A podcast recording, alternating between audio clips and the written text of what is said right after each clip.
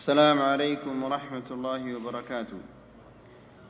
إن الحمد لله نحمده ونستعينه ونستغفره ونعوذ بالله من شرور أنفسنا وسيئات أعمالنا. من يهده الله فلا مضل له ومن يضلل فلا هادي له.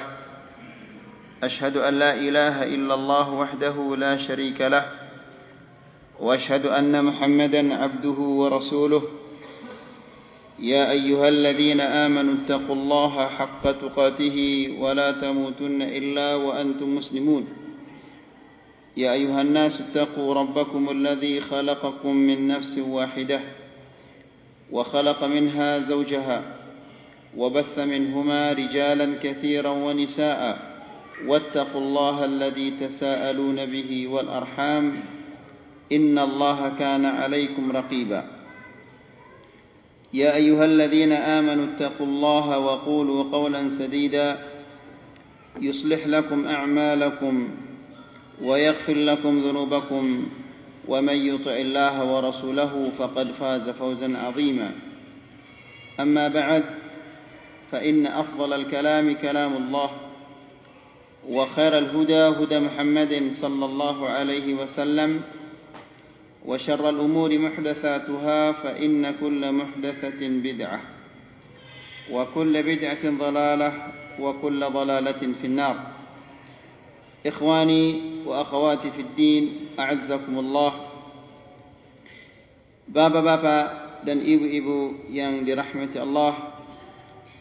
الحمد لله كتاب بر شكر kepada Allah Subhanahu wa taala Yang melimpahkan kepada kita Berbagai macam ni'mah-ni'mah Di antaranya adalah Di antara ni'mah-ni'mah ini adalah Yaitu Diperkumpulkan kita di malam hari ini untuk kita talabul ilmi syar'i karena dengan al-ilmu syar'i yaitu al-ilm yang bersumber dari Al-Quran dan sunnah Rasulullah sallallahu alaihi wasallam seseorang akan mendapatkan apa yang ditujukan di dunia ini yaitu untuk meraih kebahagiaan juga untuk meraih kebahagiaan di akhirat harus dilandasi dengan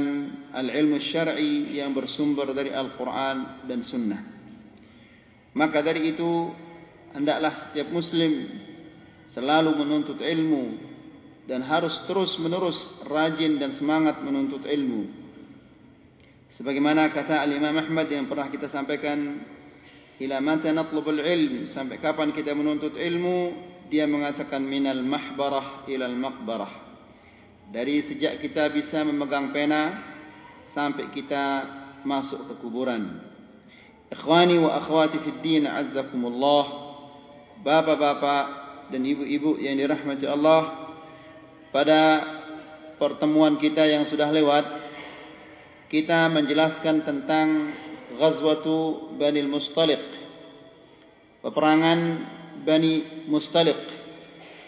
Bani Mustaliq ini adalah salah satu suku atau salah satu cabang suku dari suku Khuza'ah.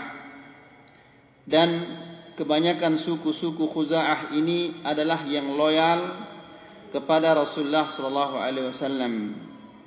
Kecuali Bani Mustaliq ini maka mereka adalah loyalnya kepada Quraisy dan sampai berita kepada Rasulullah sallallahu alaihi wasallam bahwa Bani Mustaliq ini telah bersiap-siap atau menyiapkan pasukan untuk menyerang kota Madinah. Maka Rasulullah sallallahu alaihi wasallam berinisiatif untuk menyerang mereka sebelum mereka menyerangnya. Maka Rasulullah sallallahu alaihi wasallam keluar dari kota Madinah dengan membawa 700 dari sahabat-sahabatnya dan di saat itu Bani Al-Mustaliq atau suku Bani Al-Mustaliq ini mereka tinggal di sebuah mata air yang namanya Al-Muraisi' maka mereka diserang oleh Rasulullah sallallahu alaihi wasallam di saat mereka tidur di siang hari. Lalu Rasulullah sallallahu alaihi wasallam membunuh sebagian dari mereka dan menawan wanita-wanitanya. Di antara wanita yang tertawan adalah Juwairiyah bintil Harith bin Abi Dirar. Juwairiyah ini adalah putri dari suku Bani Al-Mustaliq.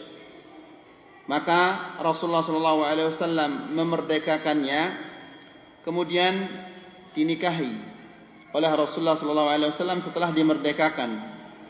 Maka kaum muslimin yang telah menawan orang-orang dari suku Bani Al-Mustaliq mereka memerdekakan tawanan-tawanan mereka dan mereka mengatakan masa kita akan menawan kerabat-kerabat Rasulullah sallallahu alaihi wasallam.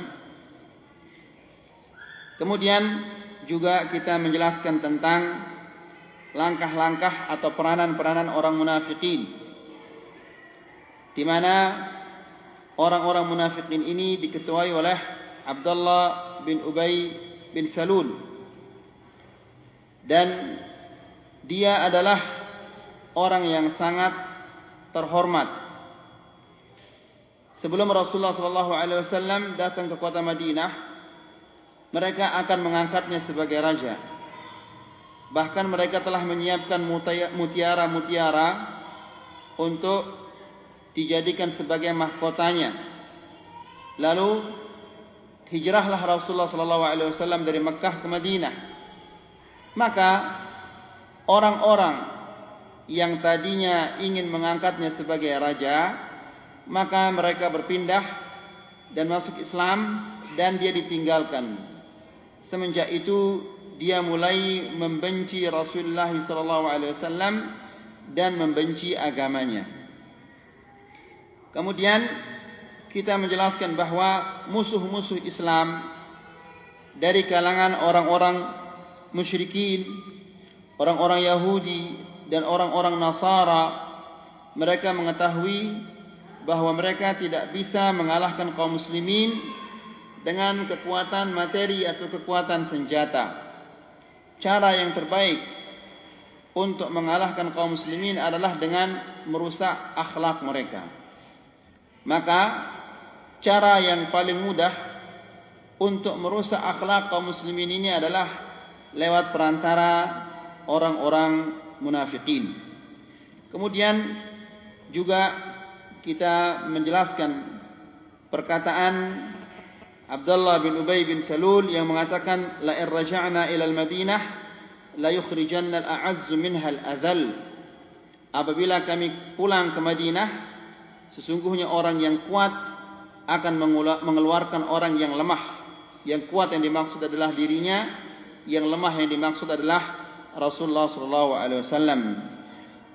Hal ini gara-garanya adalah ketika orang-orang muhajirin dan orang-orang ansar mereka berdesak-desakan untuk mengambil air. Lalu salah seorang dari al-muhajirin ini memukul orang dari kalangan al-ansar. Maka orang-orang ansar ini mengatakan ya lal ansar wahai para ansar memanggil kawan-kawannya kemudian orang-orang muhajirin ini mengatakan ya lal muhajirin. Mereka ingin berkelahi masing-masing memanggil temannya. Yang muhajir memanggil temannya yang ansar juga memanggil temannya. Maka Rasulullah wasallam sebelum mereka berkelahi Rasulullah wasallam berhasil meredam uh, emosi mereka dan menghentikan. Kemudian hal ini sampai kepada Abdullah bin Ubay bin Salul ketua orang munafikin ini. Dan dia mengatakan begitu sampai berita ini kepadanya dia begitu marah. Dan dan dia mengatakan awaqad fa'aluha. Berani-beraninya mereka melakukannya. Berani-beraninya mereka orang-orang Mekah ini memukul orang-orang Madinah. Mereka lebih mereka datang ke kota kita dan menjadi lebih terpandang dari kita dan mereka lebih banyak hartanya dari kita Ya, padahal semua itu adalah di tempat kita.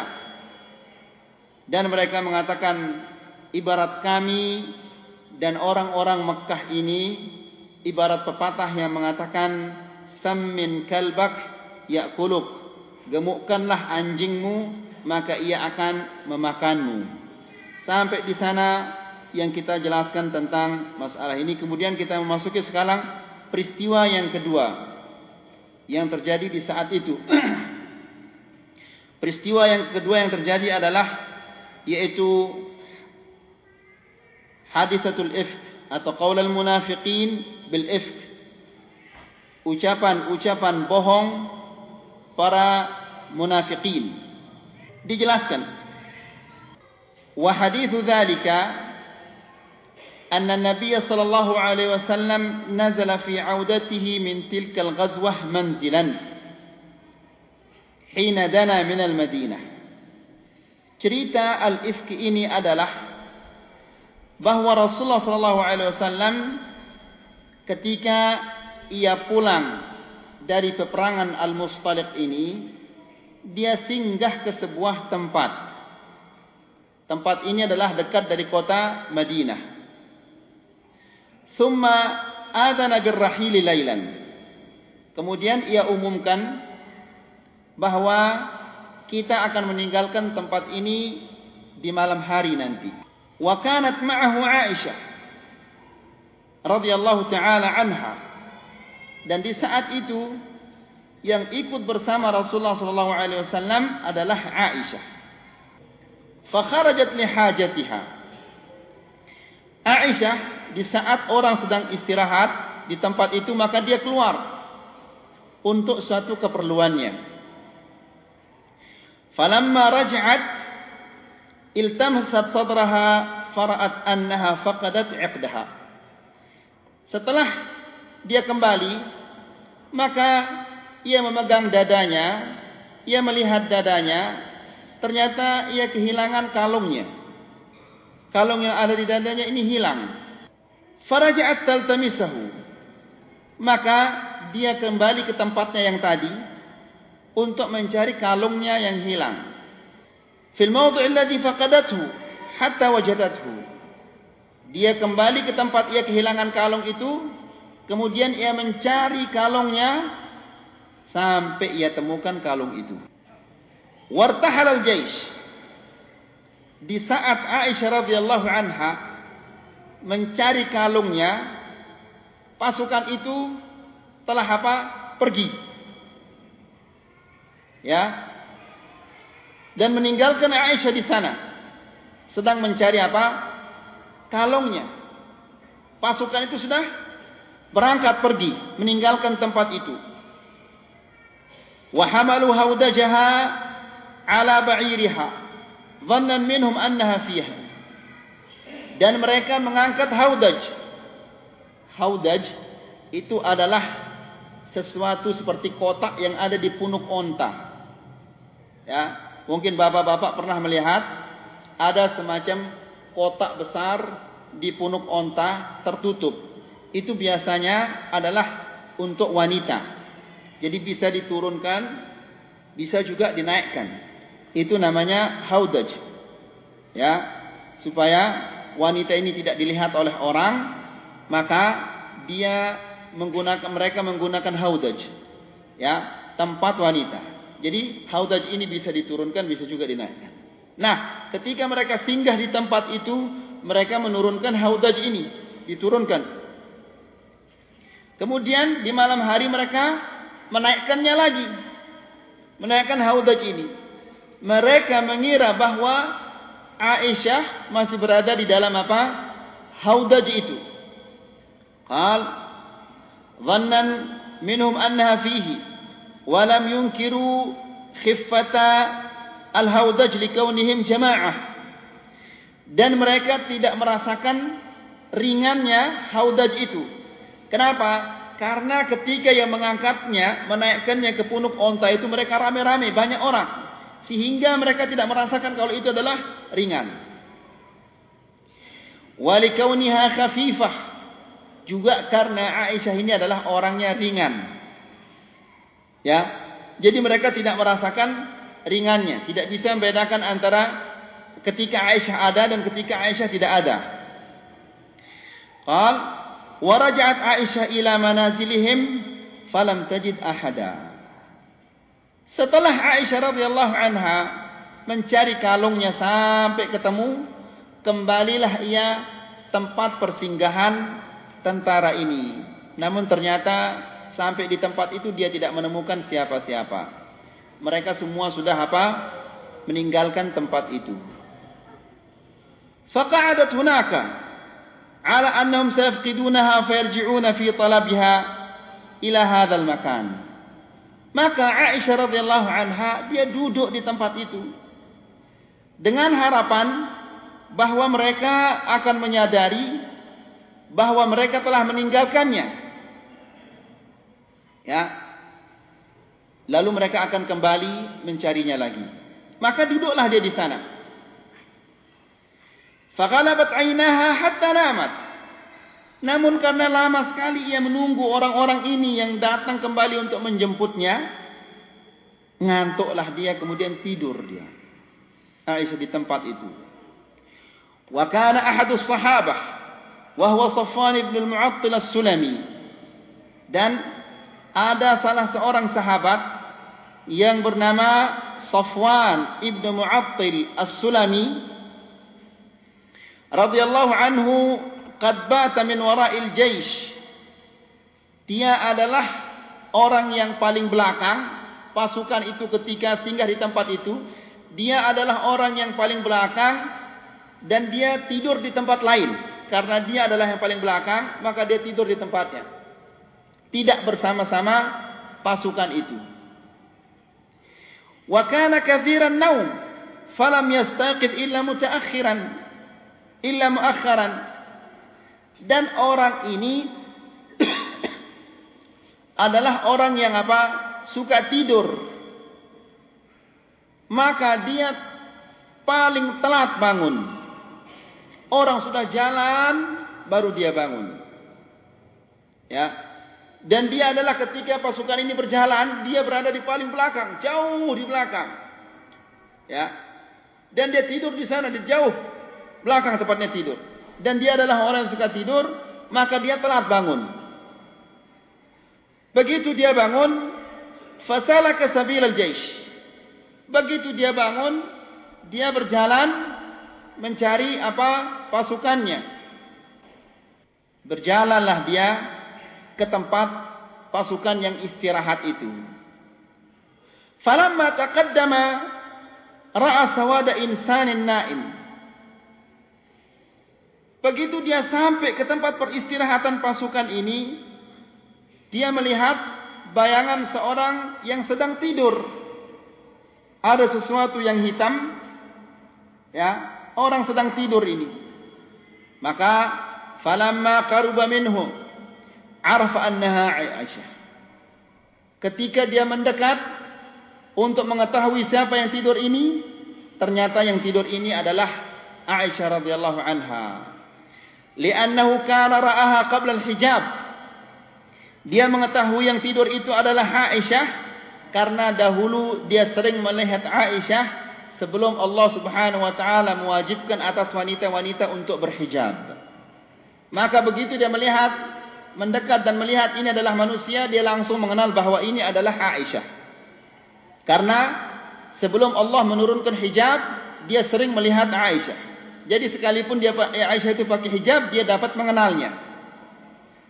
Maka orang ini mengatakan inna lillahi wa inna ilaihi raji'un. Zaujatu Rasulullah sallallahu alaihi wasallam istri Rasulullah ada di sini? Katanya. Kata orang ini. Lam yakul kalimatan ghairaha. Hanya itu saja yang dikatakan. Dia tidak mengucapkan kata-kata yang lain. Hanya inna lillahi wa inna ilaihi raji'un itu saja yang dikatakan. Wastaiqadat Aisyah bisama'i sautihi. Dan Aisyah radhiyallahu anha terbangun ketika mendengar suaranya yang mengatakan inna lillahi wa inna ilaihi raji'un. Fakhammarat wajha bi jilbabiha. Lalu ia tutup wajahnya dengan kerudungnya. Wa qarraba Safwan rahilatahu. Dan Safwan ini mendekatkan ontanya kepada Aisyah radhiyallahu anha wa anahaha dan diikat di dekat Aisyah farakibat. Naiklah Aisyah ke ontanya Safwan ibn Mu'attil. Wa amsakahu wa thimama an-naqah yamshi amamaha. Dan Safwan ini memegang tali kekangnya onta. Dia berjalan di depan sambil memegang tali onta. Onta yang ditunggangi oleh siapa? Aisyah radhiyallahu taala anha hatta wasala ila al-jaysh sampai dia berhasil menyusul pasukan itu pasukan Rasulullah sallallahu alaihi wasallam. Wa hum naziluna fi nahr adh-dhahirah dia berhasil menyusul pasukan itu di saat pasukan ini sedang istirahat di siang hari. Walamma ra'a dhalika adu Allah ibn Ubay.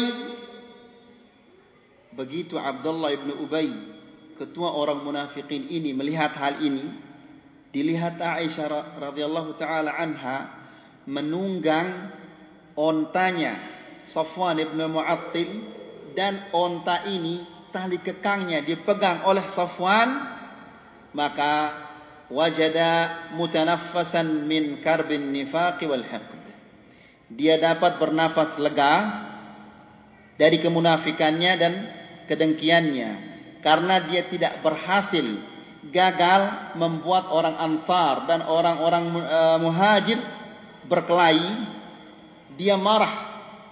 Ya. Maka sekarang ini dia mendapatkan kesempatan lagi untuk menyerang kaum muslimin membuat fitnah membuat membuat membuat kekacauan di tengah kaum muslimin. Karena pertama kali tadi dia tidak berhasil membuat kekacauan di tengah barisan kaum muslimin maka ini adalah peluangnya sekarang ini dia mendapatkan peluang untuk membuat kekacauan di tengah barisan kaum muslimin. Fattahamaha bil fujuri ifkan wa zura. Maka dia langsung menuduh Aisyah telah berzina. Ifkan wa zura. Secara bohong dan secara palsu. Tanpa tabayun, tanpa apa-apa. Mah Aisyah menunggang ontanya Safwan dan Safwan yang memegang tali kekang ontanya, waduh, ini telah berzina sudah dia dudanya. Langsung dia menyebarkan. Qal fattahamaha bil fujuri ifkan wa zura wa akhadha yastahki dhalik. Mulai dia cerita ke sana kemari. Bercerita bahawa Aisyah telah berzina dengan Safwan. Qal wa yastawshih dan dihias-hiasi. Ya, dengan kata-kata yang bagus supaya orang-orang ini apa? Mempercayainya. Wa yajma'uhu wa yufarriquhu. Dikumpul dan dipisahkan. Maksudnya ditambah-tambahi dan dikurang-kurangi. Dibumbu-bumbui. Cerita ini. Supaya orang apa? Mempercayainya. Wa yushi'uhu wa yudhi'uhu. Disiarkan dan disebarkan. Wa kana ashabuhu yataqarrabuna yataqarrabuna bihi ilaihi dan orang-orang yang munafik yang seperti dia itu mendekatkan dirinya dengan menceritakan cerita-cerita ini kepada Abdullah bin Ubay. Yani orang yang menceritakan cerita-cerita ini maka dia akan menjadi apa? Orang yang dekat dengannya. Yang dekat dengan ketua munafikin ini yaitu Abdullah bin Ubay. Falamma qadimul Madinah afadu fihi Begitu mereka sampai di kota Madinah, mereka tambah sebarluaskan cerita ini lagi. Cerita bahawa Aisyah radhiyallahu taala anha telah berzina. Hatta khada'a 'adadun minal mu'minin. Sehingga tertipulah sebagian kaum mukminin dengan cerita yang dibuat-buat oleh Abdullah bin Ubay bin Salul ini. Maridat Aisyah radhiyallahu anha hina qadimat al-Madinah. Juga Aisyah radhiyallahu anha begitu sampai di kota Madinah dia sakit. Sehingga dia tidak mendengar apa berita ini uh, begitu berita ini menyebar sana sini dia tidak tahu karena begitu sampai di kota Madinah Aisyah radhiyallahu taala anha langsung sakit. Ya. Wa tala maraduha nahwa syahr. Dan sakitnya Aisyah ini berkepanjangan sampai satu bulan dia masih sakit.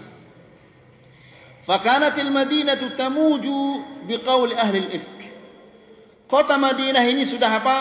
Sudah goncang dengan kedustaan yang disebarkan oleh orang-orang munafikin ini bahwa Aisyah radhiyallahu taala anha telah berzina goncang kota Madinah ini dengan fitnah yang mereka buat wahya la ta'lamu syai'an sekalipun kota Madinah ini sudah goncang dengan fitnah itu namun Aisyah radhiyallahu taala anha dia tidak tahu kalau dirinya telah terfitnah wa inna ma kana yuribuha annaha lam ta annaha lam takun tara al-lutfa alladhi kanat tarahu min Rasulillah sallallahu alaihi wasallam hina tashtaki. Akan tetapi ada semacam keraguan-keraguan di dalam hatinya. Karena Aisyah radhiyallahu taala anha tidak lagi melihat kelembutan-kelembutan yang biasanya dilihat dari Rasulullah sallallahu alaihi wasallam di saat dia sakit. Rasulullah sallallahu alaihi wasallam biasanya mesra dengan Aisyah. Namun kali ini di saat dia sakit Aisyah radhiyallahu taala tidak lagi melihat apa kemesraan-kemesraan dan kelembutan-kelembutan itu. Ini yang buatnya dia ragu-ragu ada apa ini kira-kira ya? Rasulullah sallallahu alaihi wasallam kok berubah sikapnya? Namun sampai saat itu dia belum mengetahui bahwa fitnah itu sudah apa? menyebar di kota Madinah ini. Qal fa kana sallallahu alaihi wasallam yadkhulu 'alaiha fayusallimu 'alaiha wa yaqul kaifa taykum? Hanya saja Rasulullah sallallahu alaihi wasallam selama dia sakit itu dia hanya mendatangi Aisyah radhiyallahu taala anha dan mengucapkan salam kepadanya dan mengatakan bagaimana keadaanmu. Hanya itu saja. Ya. yakni Rasulullah sallallahu alaihi wasallam bersikap dingin terhadap Aisyah radhiyallahu taala anha walaupun di saat dia sakit saat itu. Jadi Rasulullah sallallahu alaihi wasallam adalah manusia biasa bisa termakan dengan fitnah. Kemudian, summa yarji'u wa la yajlisu 'indaha. Setelah dia mengatakan bagaimana kabarmu, dia tidak duduk di sana. Tidak duduk di rumah Aisyah. Ya, langsung saja dia pulang. Ini yang membuat Aisyah radhiyallahu taala anha curiga. Ada apa ini? Kok Rasulullah sallallahu alaihi wasallam dingin seperti ini? Wa kana sallallahu alaihi wasallam tula hadhihi al-fatrah sakitan la yatakallam. Dan Rasulullah sallallahu alaihi wasallam selama ini tidak ngomong. Dia mendengar tentang fitnah itu menyebar sana sini namun dia tidak ngomong. Dia diam. Tidak mengatakan apa-apa. Falamma istalbath alwahyu tawilan. Ketika wahyu ini lama tidak turun ya Rasulullah SAW tidak mau mengambil tindakan. Kalau tidak ada bimbingan dari wahyu. Rasulullah SAW lama sekali menunggu wahyu ini turun. Namun wahyu ini tidak turun-turun. Maka Rasulullah SAW langsung musyawarah dengan sahabat-sahabatnya. Fattashara ashabahu. Maka dia musyawarah dengan sahabat-sahabatnya. Fa'asyara Aliun, fa'asyara Ali bin Abi Talib. Bifiraqiha talwihan. Ali bin Abi Talib mengusulkan atau menyarankan kepada Rasulullah sallallahu alaihi wasallam untuk firaq berpisah dengan Aisyah namun tidak secara langsung dia mengatakan demikian disindir-sindir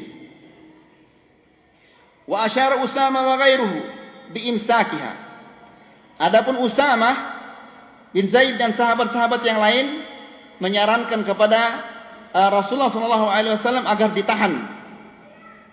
Jangan difiraq, jangan berpisah dengannya, ditahan. Wa anna katibril khalis. Dan anggaplah dia seperti at-tibrul khalis. Tibr itu adalah bubukan emas yang bercampur dengan tanah yang belum diolah. Artinya jangan diapa-apakan sudah biarkan sudah ada begitu jangan diapa-apakan dia.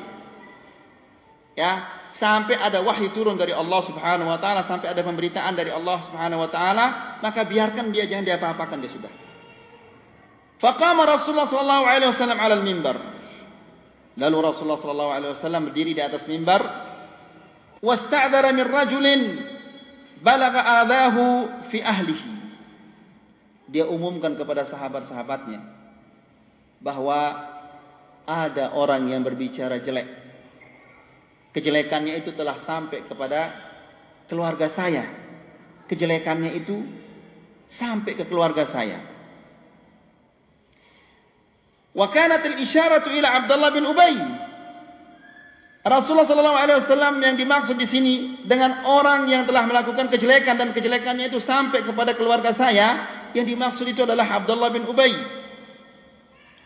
Fa abhara Sayyid al-Ausi raghbatahu fi qatlih. Ketua suku Al-Aus ya, menampakkan keinginannya untuk membunuhnya. Ya Rasulullah, mana? Mana orang itu saya bunuhnya? Ya.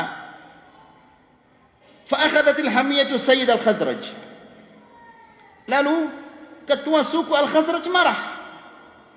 Al-Aus dan Khazraj ini adalah kedua suku yang besar di kota Madinah. Ya. Begitu ketua suku Al-Aus ini ingin membunuh orang yang telah membuat kejelekan terhadap keluarga Rasulullah sallallahu alaihi wasallam langsung ketua Al-Khazraj ini marah. Kenapa dia marah? Lianna ibn Ubay kana minhum. Karena Abdullah bin Ubay bin Salul ini adalah dari suku Al-Khazraj. Marah dia kepada orang-orang Khazraj ini, marah kepada orang-orang apa? Al-Aus. Ya. Qal fatathawara al-hayyan hatta khafadahumur rasul sallallahu alaihi wasallam maka dua kedua suku ini adalah emosi. Saling apa mereka termakan emosi. Sehingga mereka ditenangkan oleh Rasulullah sallallahu alaihi wasallam. Wa kharajat Aisyah radhiyallahu taala anha dhalika al-yawm li hajatiha laylan. Pada hari itu Aisyah radhiyallahu taala anha keluar di malam hari untuk suatu keperluan. Waqad nakahat minal marad. Dan di saat itu Aisyah radhiyallahu taala anha sudah sehat namun dia masih lemas.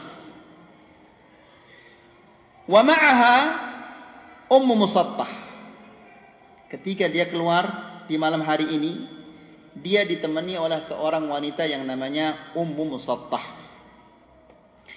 Fa'atharat fi mirtiha Lalu Ummu Musaffah ini tergelincir karena selendangnya. Mungkin diinjak ujung selendangnya sehingga dia tergelincir mau jatuh. Ummu Musaffah ini. Fada'at ala ibniha Musaffah. Ketika dia mau tergelincir, dia mendoakan supaya anaknya namanya Musaffah mendapatkan kecelakaan. Biasanya kita kalau kesandung kakinya dengan batu, memaki dia. Batu itu dimaki. Ya. Atau kesandung kakinya atau jatuh dengan uh, apa gara-gara kulit pisang, dicaci maki kulit pisang itu. Ya. Atau apa saja, kesandung kakinya di tangga dicaci maki tangga itu. Nah, Ummu Musattah ini ketika dia tergelincir mau jatuh, bukan selendangnya yang dimaki, justru anaknya itu yang dimaki. Padahal anaknya tidak ada di sana. Fada'at ala ibniha musattah. Dia doakan agar anaknya yang namanya musattah itu mendapatkan kecelakaan. Ngerti bapak-bapak? Ya? Ngerti apa belum ngerti? Saya ulangi lagi. Biasanya kita kan kalau berjalan kesandung kakinya dengan batu. Batu itu dicaci maki. Padahal batu itu tidak ada salahnya. Mungkin dia jalan sambil ngangak-ngangak melihat ke sana kemari. Sehingga dia kakinya kesandung dengan batu. Lalu batu itu dicaci maki. Nah, Ummu Musattah ini. Dia tergelincir mau jatuh. Karena menginjak apa selendangnya. Namun bukan selendangnya yang dicaci maki. Tapi yang dicaci maki itu adalah siapa? Anaknya. Didoakan anaknya supaya mendapatkan kecelakaan. Fastankarat dzalika Aisyah. Lalu Aisyah radhiyallahu taala anha tidak menyenangi hal itu. Dimarahi, diingkari perbuatannya itu oleh Aisyah. Kenapa kamu melakukan demikian? Kenapa kamu mencaci maki anakmu? Kenapa kamu mendoakan anakmu agar dia celaka? Padahal tidak ada salahnya anakmu itu. Ya. Maka fa akhbarat hal kabar. diceritakanlah kepada Aisyah oleh Ummu Musattah bercerita kepada Aisyah bahwa ya Aisyah di kota Madinah ini telah menyebar beredar cerita bahwa engkau telah berzina dan salah satu orang yang mempercayai cerita itu adalah anak saya namanya Musattah. Makanya ketika saya kesandung kaki saya tadi saya doakan dia supaya dia celaka anak itu. Ya, itu sebabnya. Maka disitulah Aisyah tahu tentang fitnah itu. Baru dia tahu kalau kota Madinah ini sudah goncang dengan isu apa? Bukan isu penculikan tapi isu isu uh, bahawa dia telah berzina. Farajat Aisyah. Maka Aisyah pulang ke rumahnya. Fasta'dhanat Rasulullah sallallahu alaihi wasallam wa atat abawaiha. Dia minta izin dari Rasulullah sallallahu alaihi wasallam dan mendatangi uh, kedua orang tuanya untuk memastikan berita ini. Fata'akkada ladaiha al-khabar. Dan dia memastikan berita itu dia yakin bahawa berita itu telah menyebar. Berita itu adalah benar. Apa yang dikatakan oleh Ummu Musattah itu adalah benar. Bahawa orang-orang di Madinah sekarang sedang termakan oleh fitnah bahawa dia telah berzina dengan siapa? Safwan ibn Mu'attil. Faja'alat tabki wa tabki. Dia terus menerus nangis, terus menerus nangis. Hatta bakat lailataini wa yawman sehingga dia menangis dua malam satu hari. Terus menerus nangis, tidak putus-putus tangisnya. Walam taktahil asna'aha binaumin. Dan dia tidak pernah merasakan tidur selama itu. Terus menangis, nangisnya ini tidak putus. Satu hari, dua malam satu hari, terus menerus nangis. Walam yarta'laha dam' dan selama itu air matanya tidak putus-putus. Hatta dhannat wa dhanna abawaha anna al-buka'a faliqu kabidaha. Sehingga kedua orang tuanya mengira bahwa tangis ini akan memecah jantungnya. Artinya akan membunuhnya. Dia akan mati karena nangis anak ini. Enggak berhenti-berhenti dia nangis. Wajah Rasulullah sallallahu alaihi wasallam sabaha sabaha lailati tsaniyah fajalasa wa tashahhad Maka Rasulullah sallallahu alaihi wasallam datang pada di pagi hari di malam yang kedua lalu dia duduk dan dia bertasyahud.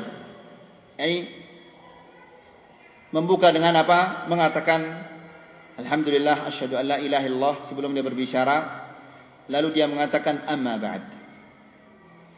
Ya Aisyah innahu baghlaqani anki kadza wa kadza.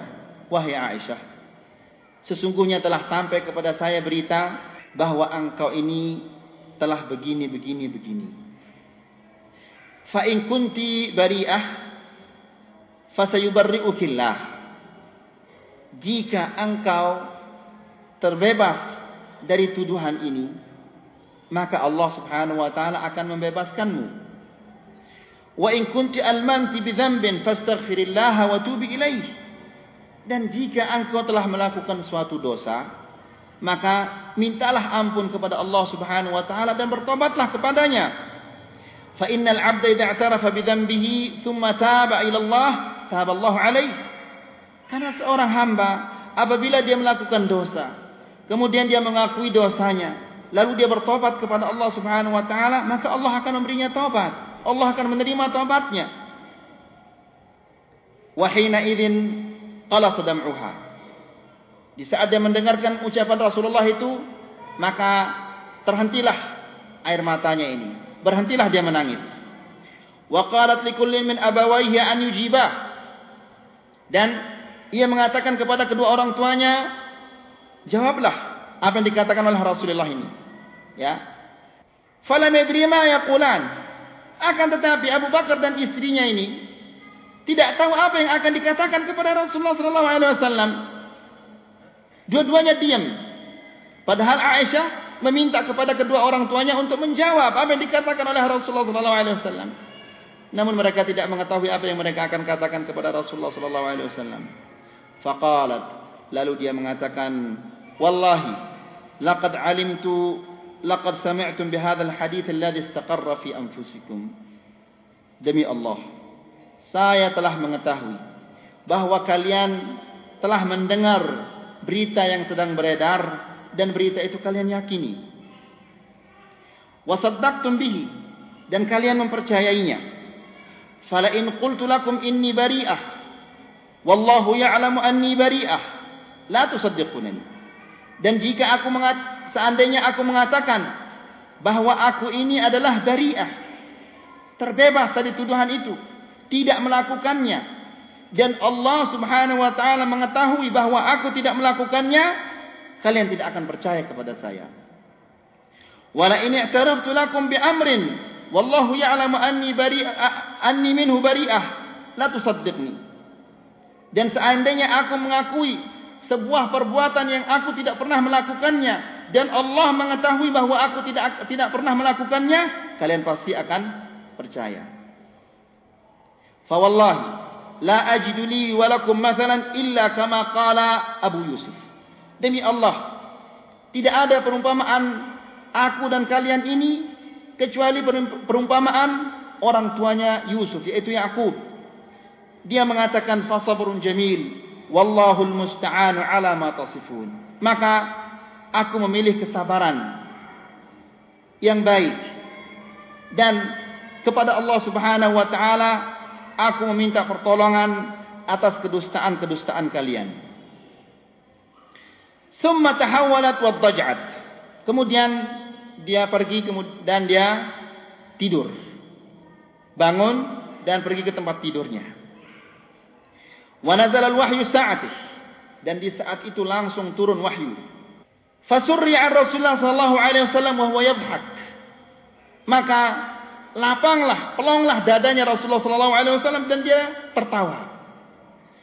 Fakanat awal kalimatin takallama biha an. Ucapan yang pertama yang diucapkan oleh Rasulullah sallallahu alaihi wasallam yaitu dia mengatakan, "Ya Aisyah, ama wallahi faqad faqad barra'aki." Wahai Aisyah, demi Allah, ia telah membebaskanmu dari tuduhan-tuduhan. Faqadat laha ummaha lalu ibunya mengatakan karena di saat wahyu itu turun masih di rumahnya Aisyah. Masih ada Abu Bakar dan istrinya ya, maka ibunya langsung mengatakan, "Qumi ilaihi." Bangunlah kepada Rasulullah wasallam. Bangunlah dan hampirilah Rasulullah sallallahu alaihi. Faqalat akan tetapi Aisyah mengatakan, "Wallahi la aqumu ilaihi." Demi Allah saya tidak akan bangun dan menghampirinya. Wala ahmadu illallah. Dan saya tidak akan berterima kasih kecuali kepada Allah Subhanahu wa taala. Walladhi anzalahu Allah taala fi bara'atiha 10 ayatin min surah An-Nur bidayatun min qawlihi ta'ala. Dan yang Allah Subhanahu wa taala turunkan untuk Aisyah untuk membebaskannya dari tuduhan-tuduhan itu adalah 10 ayat di dalam surah An-Nur yang awalnya yang berbunyi adalah innal ladzina ja'u bil ifki. Sesungguhnya orang-orang yang membuat kedustaan-kedustaan usbatun minkum. Dari kalangan kalian juga orang yang menyebarkan kebohongan-kebohongan itu yang menyebarkan kedustaan-kedustaan itu usbatun minkum. Dari kalian dari kalangan kalian juga La tahsabuhu syarran lakum. Jangan kalian mengira bahwa itu adalah kejelekan bagi kalian. Jangan kalian mengira bahwa itu adalah jelek bagi kalian. Bal huwa khairul lakum.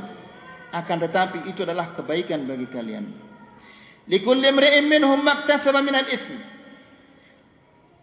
Setiap mereka masing-masing akan mendapatkan dosa sesuai dengan perbuatannya.